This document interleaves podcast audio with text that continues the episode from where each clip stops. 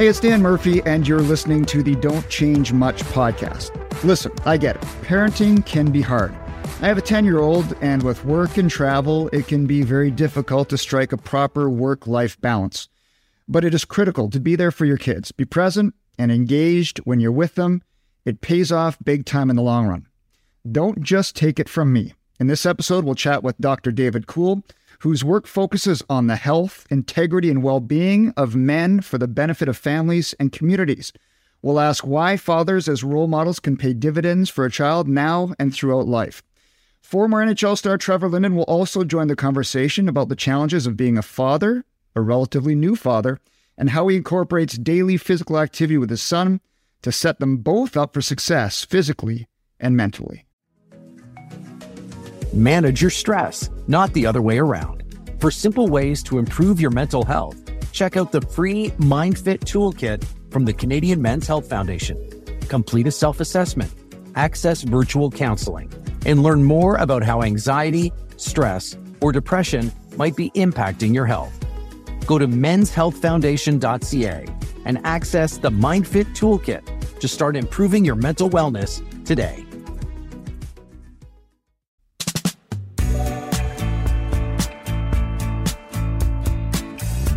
Well, it's just uh, great to have Dr. David Kuhl and Trevor Linden back on the podcast. Uh, both have been on before, although not together. And I look forward to delving into topics about uh, fatherhood, about physical activity, and the impact on mental health. And we don't have a lot of time, so uh, let's get right to it, fellows. I think most people do a good job of celebrating Mother's Day, and for good reason. I know that without my wife, the efficiency of running the house, activities and such would would grind to a halt.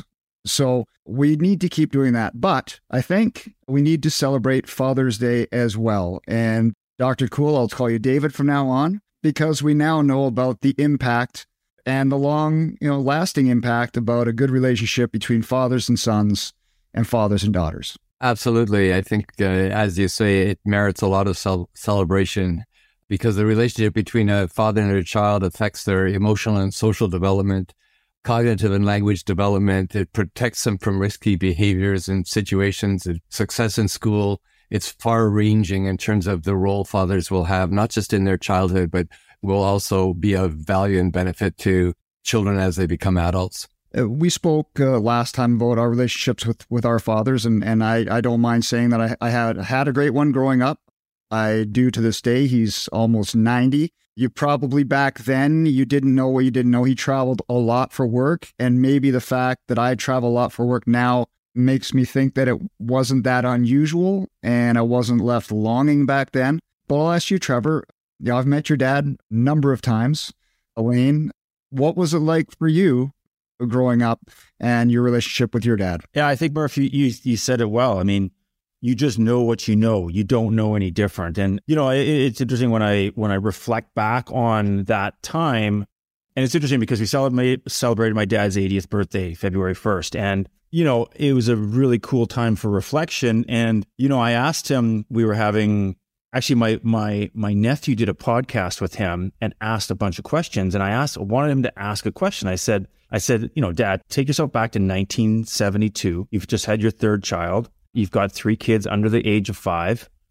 You are living in a trailer park in Medicine Alberta. You're trying to make ends meet, keep food on the table. Like, you know, where are you? Like, you know, what are you thinking? Like, you know, and so, you know, just how hard would that be and the pressure of that? And my dad was, when I look back and he would say this himself, was depressed. He was suffered from depression in those days and grinding, working his tail off and, and my mom trying to keep the house together. So yeah, it was an interesting time. I mean, it all turned out well. I mean, my dad, mom ran a successful business and and but that time my dad was distant. I think, you know, looking back, you know, and I, I say this, I say that having with the complete understanding that he was doing the best with what he had, but it was a it was a challenging time. I think for him personally, struggling with mental health, unable to ask for help, unable to even talk about it or even acknowledge it because, you know, think about that. Alberta in the 70s, men did not talk about their mental health or how they were feeling or what's going on for them. It was basically work and provide and put food on the table and a roof over the kid's head. And that was the number one priority. And when did he feel comfortable to talk to you about how he was feeling then, or is he even comfortable now talking about it? Yeah, I mean, he think, you know, I think it was just the way it was. I mean, I don't think at the time he thought much about it. It was interesting just yeah, just the way it was and they just dug in and you know, it's interesting when I think back in in my childhood, my mom was a lived on a farm and their house burned down. So they lived in a granary for a, a extended period of time. And you know, it's interesting that that generation for me was really about just it was almost survival. You know what I mean? And I remember my mom was, you know, she was a she was tough and we as kids, we weren't allowed to be sad or be mad or, you know, it was like, hey, we got to plow through this. And that was my mom's coping mechanism for getting through those tough times was just, you know, just keep going, keep working, keep keep driving forward and and you know those feelings, those emotions as kids. I mean, it was kind of like, hey, we don't have time for that. We need to keep going here. So, you know, when I look back and understand that dynamic, and then I put myself in my current shoes today as being a father of a five year old, I'm really trying to share with Roman and have him talk about how he's feeling and get because I think I grew up very disconnected from my from myself, you know, and and then I joined a career, had amazing career, and thankful every day of my life that I was able to realize a dream to be a hockey player. But in hockey, it's you know you suffer in silence. You don't talk about that stuff. You're injured, you keep playing. You're you're not feeling good, you keep going. You were your mother all over again when you've got your hockey career. Exactly. And went on for years as a hockey player. So so I, I grew up in this very disconnected mind body experience where any feelings or or thoughts or hurts just got shoved into the basement and it wasn't until later in my life I realized the impact that was having on my relationships and how I needed to get connected again. So it's interesting just with Roman, my wife and I really work hard at, you know, talking about him and how he's feeling and those big feelings he's having and acknowledging them and having him talk about them is it's kind of cool for me because it's it's new for me as an adult and I I don't want to repeat the same mistakes that you know that quite honestly came naturally to my parents. David, this story is obviously not unique to Trevor. I'm guessing 50 years ago it was like this for a lot of men. Do you think we've progressed a long ways over 50 years? Are we halfway there? Uh, you know, how much further do we have to go? First of all, Trevor, thanks for that story. And, and I think you're making a big impact on, on your son.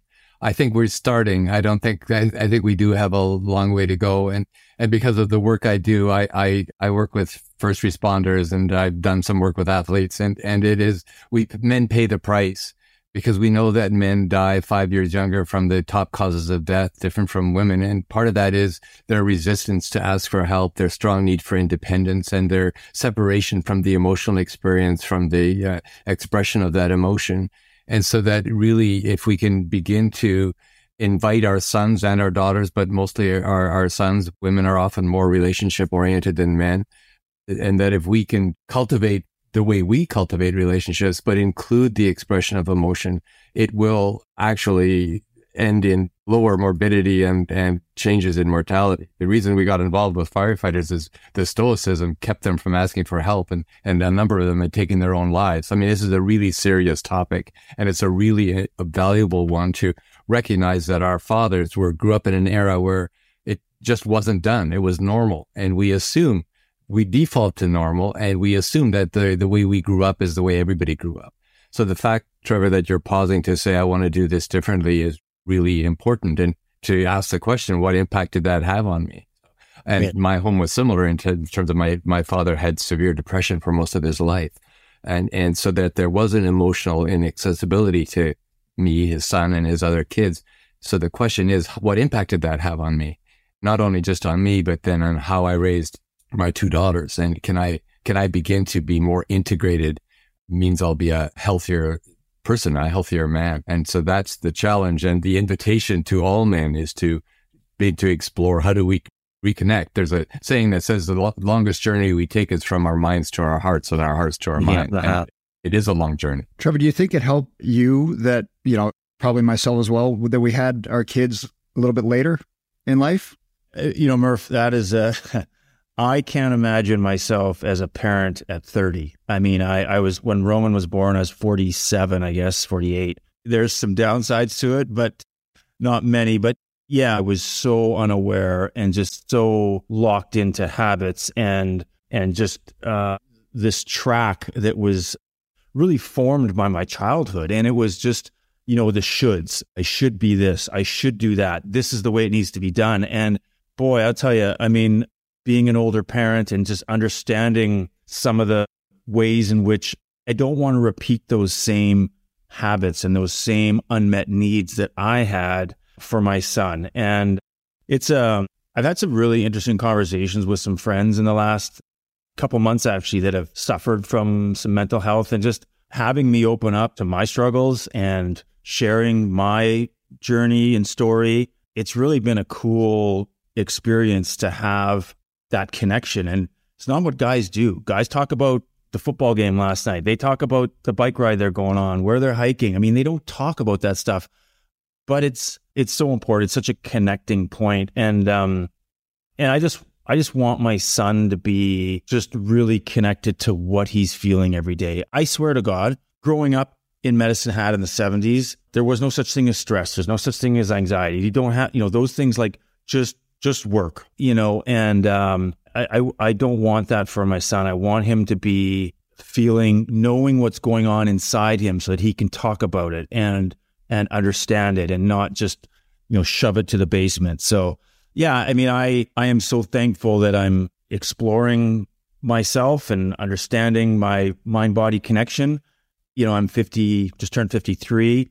I have a five year old and I'm excited about, you know, not doing the same types of things to him that, you know, I learned as a kid.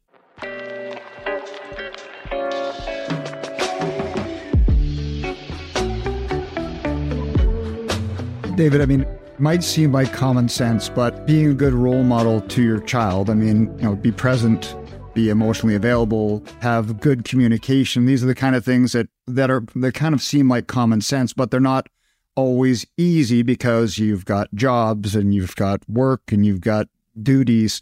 So when you're dealing with all these other stresses and perhaps you don't have as much time as you would like um, to build this relationship, what's the best place to start? Where is the best place to start to really try to cultivate that relationship uh, with your child? Uh, first of all, I think it has to do with asking the question that Trevor has asked himself in terms of how can I be connected? And then to say, now, how can I make sure that my child knows that they're my highest priority or one of my highest priorities? And that even if the time isn't as much as I would hope it to be, when, when I'm with you, I'm with you. I'm all in. I'm all in. And that we demonstrate what does that mean so that I'm curious about their lives. I'm curious about what they're doing, wanting to understand their responses to life, to the relationships they're in and you know, there's a whole sense if you get them talking about the little things when they're little, they'll be talking about the little things when they're older, because every time from their point of view, all the little things are actually big things. And so that if you can start that early and make that a priority so that the time that you're with them, you're, you're talking with them about them and about who they really are. And I think also then for appreciating their honesty and their vulnerability and, and acknowledging that it might be difficult for them to talk about things, but you always want to hear what they have to say and that you're going to work hard to listen. And that it's one of the things I had to learn is my daughters are now in their thirties. And what I had to learn is to listen rather than, and listen to understand, not to listen to fix or repair, because that's what dads do. And I'm, you know, I, I'm my dad. But uh, as they got older, one of them said to me one day, you know, dad, I don't need you to fix me. I just need you to listen to me. And I want you to understand me. And in my job, I know that the basic human need is to be seen, heard, and understood. It's like eating and drinking. But in our, in our kids, sometimes we, we lose sight of that. So the starting point is really to listen to who they are and watch their language, their body language is their facial expression and their tone consistent with the things that they're talking about. And the other thing I guess I would say, and be aware of change. Is there something changing in their behavior? Because that's the, the that could be a, a, manifestation of something that's changing inside of them. And then to be curious about that too, and just just show sincere interest in and and be there as much as you can be, especially for jobs that are demanding and take you away from home. Obviously, like when you're having one-on-one time with your child, you're having these conversations. Trevor talked about, you know, big emotions And these type of things, when you have younger kids, you know, they're they're know, fairly common. I'll have those conversations with my daughter. But is it safe to say that that our kids are watching and listening to us all the time so you can set yourself up being a role model even when you're not having these conversations with just the leading by example and problem solving and this type of thing? Exactly. And nonverbal communication is louder than verbal communication. So our actions speak louder than words. And our kids are very aware of that. My daughters were actually at our home yesterday and we, we talked about this, this, this podcast. And they said that we remember the Christmas that, that your, your mom died and it wasn't, it was about 10 years ago. And they said, you know, Christmas was just incredibly awkward. And we could tell that you were trying to be tough and make Christmas a happy time. And it should be, it's Christmas. And even though grandma's died, and so they said, and then finally you just started crying because it was so hard for you to live your first Christmas without your mom. And they said, after that, Christmas got real, right? after that, we could actually say that this isn't the happiest Christmas, but it was a meaningful Christmas. And for them, I didn't actually know this until yesterday when we talked about it and said the impact on us was that you were actually authentic. We knew there was something blocking you from being the usual happy Christmas person. And we sensed what it might be, but until you got honest with yourself and expressed the emotion, then we could all start caring and recognize this was your mom and, and let's deal with it. So they're always watching us, even when they're in their thirties. Yeah, uh-huh. yeah, no question. Now, I guess one of the, the most basic ways we can connect with our kids is to be active, is to, as we say in the month of June, move for your mental health and not just mental, but physical health. And Trevor, I think you've talked about just the importance of doing physical activity with Roman and making sure you carve out enough time every day for that type of thing. Yeah, it, and it's been this has been an interesting journey for me because I think you you always think of your child as being you. And so when I was his age, I thought about two things: playing baseball in the summer and hockey in the winter. That was 5 years old. I had a one-track mind. And Roman is interesting because he doesn't think that way. It's not like he loves to play, he loves to build things, but he is right now, it may change, but he's not really sports oriented. So you know, and I think that's really interesting, and I'm fine with that. I kind of had to shift my my mind a little bit in that he may not be, he may not do those sorts of things, and I and I have to. And I, I think the challenge is to find his passion, whatever that is. I mean, he loves to he loves to ski, and we love to mountain bike together, and you know, we go to the pump track, and he's so. I mean, I just try to foster those types of things, and I think now that he's five, it's been really cool because it's not childcare anymore. It's more, hey, let's go do something. So, you know, if it's go to the park or, or, you know, we go mountain bike in the endowment lands and, and of course there's lots of stops for snacks and there's lots of stops to grab sticks and make things and look at things. And it's just super cool. I just, for me, when I can be, as you said earlier, Murph, just hundred percent present in that space with him, and take, you know, you know, where I call it mountain biking, riding through the endowment lands, and he loves it. And just to be in that moment of just seeing things through his eyes is really quite cathartic for me. And it's, you talk about, it doesn't have to be, you know, doing the Grouse Grind or doing something crazy from a physical activity standpoint it's about riding with your son through the endowment lands and looking at the colors and looking at the and talk and being engaged with him what he thinks cool and the stumps and why did this tree fall down? And that for me is you know connecting you know your mental health with your physical side of things and just enjoying nature and being connected is so important. So i was never a, a camper as a kid. We didn't do that sort of thing but one of my things is i want to i love to camp now and and so we're going to go on a fishing trip near Kamloops in June and with his little buddy and his parents. And, and so, but just going to bring the tent and we have a cabin too, but we'll set up the tent and I just want him to explore those types of things. And for me, that's, that's exciting. And, and, uh, and so back to my, you know, with Roman, it's about finding whatever his passion is. I'm not sure what that is, but I'm excited go down the journey and see where that leads us. And it could be a path that I have no idea what that is or what that looks like because my path was pretty straightforward. I had two brothers, and all we thought about was baseball and hockey. So that was, you know, it was pretty easy. Therein lies the value in terms of helping your child discover the, the, their passion. I think Trevor, you're right, right on the mark. Is that that we allow them to discover their passion and then discover them in their passion because they will they they will likely be very different than they we at least have to give them the option of being different from us and for for us it was we tried soccer and field hockey and swimming both of my daughters are really into dance like competitive and it was totally foreign to me and and I used to say to them I think I'm the only dad with bobby pins and nets and a hairbrush in my car. And I'd say, don't you dare take that brush out of here. You can brush your hair in here, but not it. Cause I know that the next time I'd be with my next kid and the hairbrush would be gone and she'd be mad at me. And I learned to braid braids with long hair so they would fit the ballet requirements. That is totally out of my comfort zone but it was worth it. And the excitement of, of, them moving through ballet and jazz and contemporary, it was all completely foreign to me.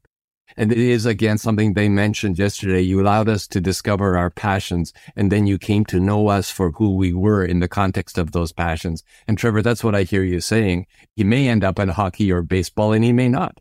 Yeah. Right. I think it's the journey is really figuring out what, what makes him excited, you know, and I, I don't know what that is, but we're going to keep going and exploring things and figuring it out. And ironically, it will also give you opportunity in terms of your yourself to see the the world through the lens of a curious five year old who is whose father is very present. So when you you didn't have that with your dad for reasons that are easy to understand, but it will also have then a, a very positive impact on your own sense of self. Yeah, and I think David, one of the interesting things with this too is that you know when Roman was two, three, I you know, and I, and I I was very clear, and I mean this, like I I I did not ex- I did not actually want him to be a hockey player. Like you know, I, I actually prefer not actually. I didn't need that but I did really want him to.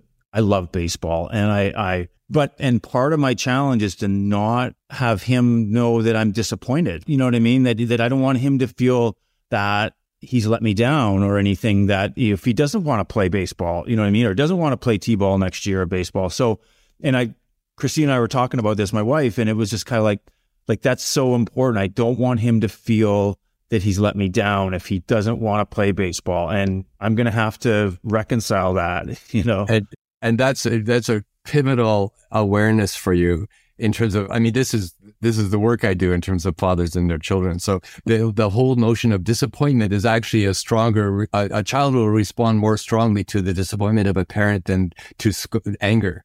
So that that is and with the the other part of the disappointment often comes shame and shame is a sense of there's something inherently wrong with myself. And that really can have a very long term effect on children. And it paralyzes people once they start feeling the shame because they've internalized it rather than saying there's something wrong with what I did. There's something wrong with me.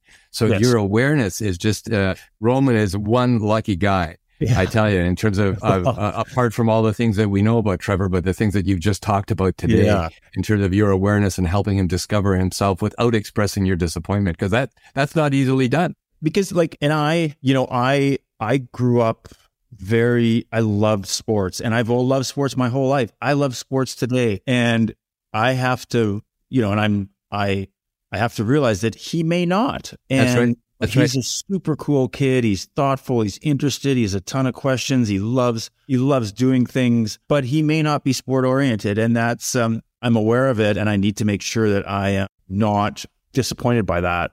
You know, or that's right. To deal with that. Yeah, yeah, that's right. And it, it won't go away overnight, unfortunately.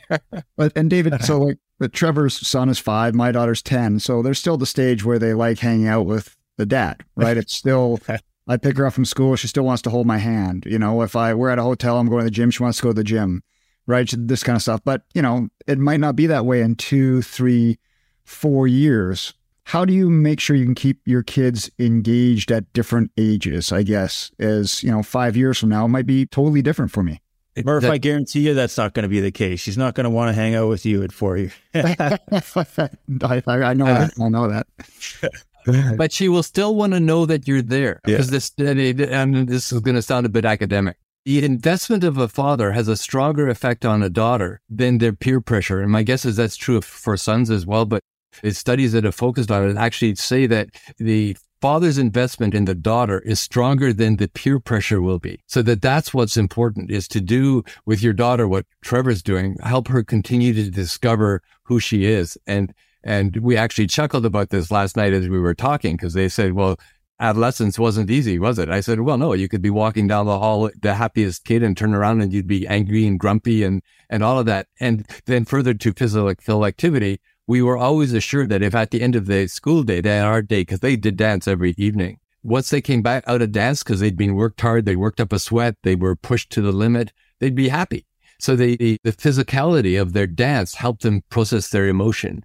And so that to just stay in stride with them and say, yeah, I'm going to, I thought I might be going to every soccer game. Well, guess what? I'm going to go to every dance. Yeah. I'm going to yeah. be there. I'll be in the front row. I'll applaud you. I'm going to understand musicals as much as I can and, and dances so that they would say now that you, we always knew you were there. We, we knew that you were the, the dad that would pick us up. We knew that you would, you, you had told us that if they were ever in trouble, we'll pick you up without question. But if you're in trouble, let us know. We'll get there as fast as we can and you don't have to explain it but we need to get you out of a situation. And they've both done that for us where they've called us at late at night when they needed help.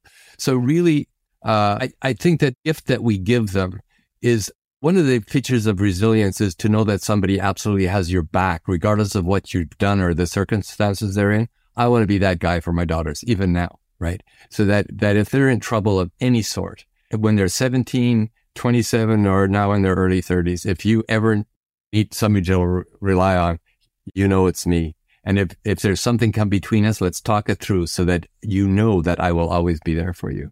So it's, it's being curious, being aware of what they do and being available for them when the changes. And now I'm going to be available when they're free because they get totally preoccupied by their peers and they're as is normal in high school, but still for the be there and, and be available be be available for them. Or if you just said something that just you know you pick your daughter from school and she still wants to hold your hand, and that is I'm in that phase with Roman. He's five, and I just realize how precious this time is. You know because you know, like when they become 12, 13, 14, it changes. I am just loving every minute of this right now because I know it's before you know it, it'll be in the rearview mirror and in the yeah behind us. So and yeah. you know that we, the other thing that we know is that boys, in terms of emotional expression, until they're eleven, they're they're they're often very able to express their emotion. And they are as relationship oriented as girls are. It changes sort of from 11 to 13. So there will be the challenge where then the emotional expression isn't seen as manly anymore so that if, if you can still foster an environment where he can do that in you uh, with, with you around, even if you can't do that in front of his peers, therein lies the challenge is when the separation from the child and, and, and the parent and into the public. So that you, right now, for both of you, cultivate it for as much as you can. So they, they feel safe with you with those emotions and the expression because the challenge starts as at sort of at 11 and 12. And so now what do you do with it? Because he might become withdrawn and quiet. And how do you maintain the safety for him to still be honest about what he's really feeling on the inside?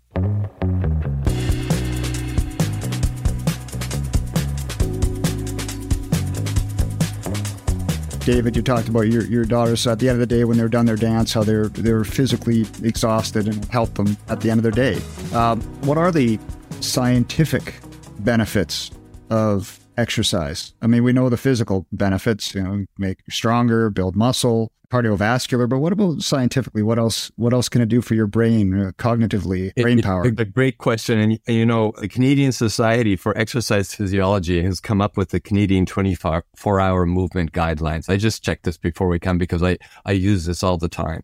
And this is true for adults as well as children is that for adults, it's 150 minutes a week. So 35 minute sessions approximately to get your, your heart rate up and start working up a sweat. For kids six to 18, it might be a, a little longer than that. And so that it means you'll, there'll be less depression in their lives and there'll be less anxiety. So, and those are the two more common features of mental health and mental illness are depression and anxiety. The science is that if you, if you can just do the physical exercise, it'll prevent and it will also modify the experience of depression.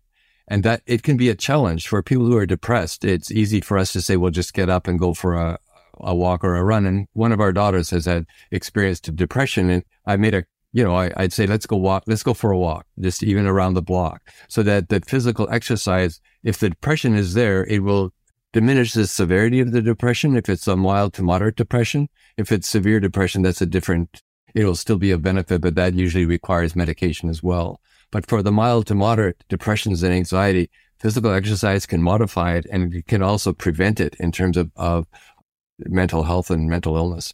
It's helped you, Trevor, hasn't it? Like not even just with the family, but just yeah. the need to exercise. Yeah, it's amazing. I've talked about this, but it it for much of my life, exercise was part of my job, and uh, I never realized how lucky I was. I mean, I would I could go to the rink in the morning on a practice day and leave the rink, you know, and feel have this incredible, great workout. had camaraderie of the guys. We had a good practice, good workout after, and I had that social connection with with my colleagues. I had that physical, you know, that physical endorphin rush that came with the activity, and that was my daily life. And so when that ended in 2008, it was a full realization of how important activity was for my my my mental health. And and you know, I, I was oblivious to it really, and I and I realized how important that was. That I, you know, each day, you know, and I've said this, I, I'm just just such a better human, whether it be a husband or a father or a friend or a work colleague. When, you know, for me, my window was early in the morning. I, I like to get, if I don't get it done in, early in the morning, I tend not to get it done. So I, and even just on the weekends, you know, that's my time to connect socially. So with our son, whether he's got activities or Christina's got activities, we try to, and I try to fit in something with a buddy, whether it be a bike ride or, or a swim or a run or something or a short hike but just getting out and getting that activity is, you know, we're social, the social aspect is just as important as the physical aspect. For sure. Yeah.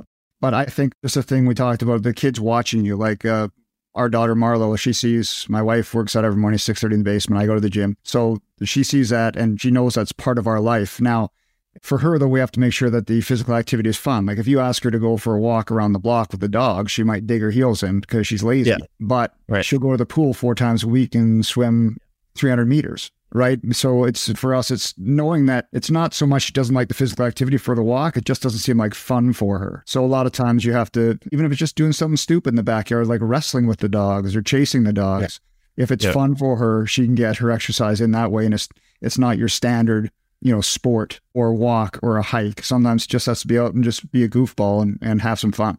Great idea yeah, I mean, I know with um, it's interesting with Roman right now, and and I, I think like you talk about role models, Murph, and you know, I encourage my wife. She was just in Norway. She was in northern Norway ski touring with some girlfriends, and you know, she came back, and and you know, we talk a lot about that, about mom's trip and what they did, and show pictures and Roman, because I think that's like being a role model, and and you know, I he asked me where were you this morning? Oh, I said, oh, I went to the pool this morning to swim, and and, you know, and whether we're in Whistler, we cross country ski as a family. And of course, it's fun because I've got a thing of gummy bears and we stop and have gummy bears and we go through little hoops and signs and, you know, and, and, you know, obviously cross country skiing for a five year old is not the most fun, but you try to figure out ways to play games in the activity. And, um, and, and I think just him seeing his parents go do activities, whether it be mountain biking or cycling or or hiking or skiing or cross country skiing. I mean, you know, I think that we tend to follow the leadership that we have closest to us, and if we can provide that, I think it's it's really it's really important. And then now we're sharing those activities. We're sharing downhill skiing. We're sharing cross country skiing. We're sharing mountain biking together. So you know, we're integrating that. You know, this, these aren't workouts per se. It's fun, and it's just it's they're fun activities to do, and you know, I think as a parent, I've realized I may look at it, you know, riding my bike for four hours as fun. You know, you got to realize as a kid, we mountain bike in the endowment lands. The fun is looking at the trees that have fallen over and the stumps and finding slugs and stopping for lunch. And, you know, that's, it's a different pace, but it's, uh, it's pretty cool. Where's the value in that, David, with having family activity? One, family activity is it's going to be their norm because they do modify or they do follow by example and you're more likely most likely to raise your children the way you were raised unless you pause and ask questions about it. And the other thing it's it's time together so that you never know when the meaningful question might pop up. It doesn't always have to have one. It demonstrates to kids that if you there's a sense of belonging here which is really important for mental health and that life can be fun that did that mom and dad take time off from all their work and responsibilities and they can be goofy. They can make, you know, they can make fools of themselves and we all laugh together. And so it really, is socially, physically, mentally, emotionally, it's valuable on all of those, at all of those levels. And so that the, the kids will have the best possibility of being healthy in all domains. It's, it, there's no substitute for that. Well, we're, we're going to end with the, the question that we've asked before, and, and maybe we'll, we'll give it some context. But what does don't change much, David, mean to you in the context of trying to establish that good father son or father daughter relationship and just being a role model, whether you're starting now or you're continuing on your journey as one? The don't change much is the inference, but change. And so when I realized that if I don't change, I won't change. And that I know that in terms of early in my career, I was more doctor than I was dad. And I had to change to become more dad than doctor. And I'm glad I did. And what that meant is that I changed a little bit. I would spend very specific time with my daughters and it, which might include preparing meals, but that meant I had to be home in time to do that and say that this is now going to be more important to me, making this little change and let's make pizza with faces on it. It's, it's, it's like what Trevor's saying, having fun while you're riding through the endowment lands. And that was the same for us. Let's now, let's start running together through the endowment lands. And we did that. So it was for me that the change had to come in my attitude and my desire to actually translate that attitude into action. That, that was the beginning of don't change much as I, there, I, I need to change perspective and values. Trevor? I think the, um, the one thing for me has just been the presence piece. I'm either a month down in the future or I'm lamenting on something that didn't go right in the past or, or whatever. And I think when we're with our kids, with when I'm with Roman, I, I try to be completely in the moment. And that means put my phone away, get off the email, get off the text, you know, just, just be present right there. And that could be downstairs in the basement, sitting on the floor with trucks and diggers. And we play a game called emergency. And, you know, he's got, you know, helicopters and ambulance and, and roads get closed and, you know, but just being in that moment where there's no distraction, there's no phone. You are in the moment because, you know, with our kids, I mean, you know, he goes to school full days now. He's in kindergarten. So I see him kind of in the morning before he goes to school and then from kind of three o'clock till seven o'clock. And if I can spend an hour of, of presence with him and not have, and just be con- totally him and I, those are pretty, va- that's pretty valuable time. So that's my don't change much to put, put my phone in my pocket and be there. And, and I'll, I'd like to just comment on that if I've got, I'm, I'm in the middle of a study asking people who had a positive relationship with their fathers, what are the essential ingredients of the relationship? And Trevor, the emerging theme without a doubt is presence.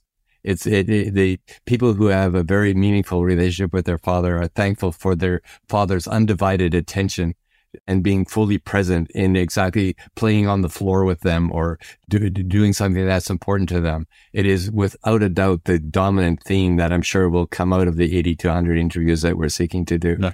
It, it, it, it is, it's an essential ingredient for a meaningful relationship. Yeah. And I'll, I'll say this too, as, as my daughter gets older, I know that, you know, our relationship will change in the sense that our conversation will change, our priorities will change. She goes in adolescence, uh, it'll be dealing with different things, but I don't ever want to change being fun and having that relationship where she can be as goofy at 10 as she could be at 20. And so I always make, want to make that clear that uh, no matter what, we can have our serious conversations, we can talk about real life matters, but if we can't always have fun, then I I don't think I want to be that father. I always want to make sure we can have a blast together, no matter what the age. Well said, Murph. Well done. And I, I just I will say this, like I mean, for me, I mean, I um I come at this from a as an older parent, but it is the greatest gift. I tell you, it is the most fun I've had in so long. It was funny when Roman was two, I was having the time of my life and people kept saying, Oh, it just gets better. I'm like, well, how can it get better? This is the best. And not to say that there isn't some challenges, but boy, I tell you what, it is, uh, it's just such a gift. And, you know, for dads out there, never forget what a gift it is. And, and his journey's not always perfect, but enjoy it because it goes by way too fast and it's still fun when they're in their 30s. Yeah, I bet it is. Yeah. No question. well, uh, thank you both for your openness, your expertise, and your conversation. And it wasn't our first, and I doubt it will be our last. So, guys, thanks for carving out the time today. Thank you. Thank you. Thanks, guys. Thanks, David. Thanks, Murph. We'd like to thank you so much for listening to today's episode, and we encourage you to visit menshealthfoundation.ca to learn more about Move for Your Mental Health Month. And if you haven't already, please click the follow button for more episodes of the Don't Change Much podcast. Thanks again. My name's Dan Murphy.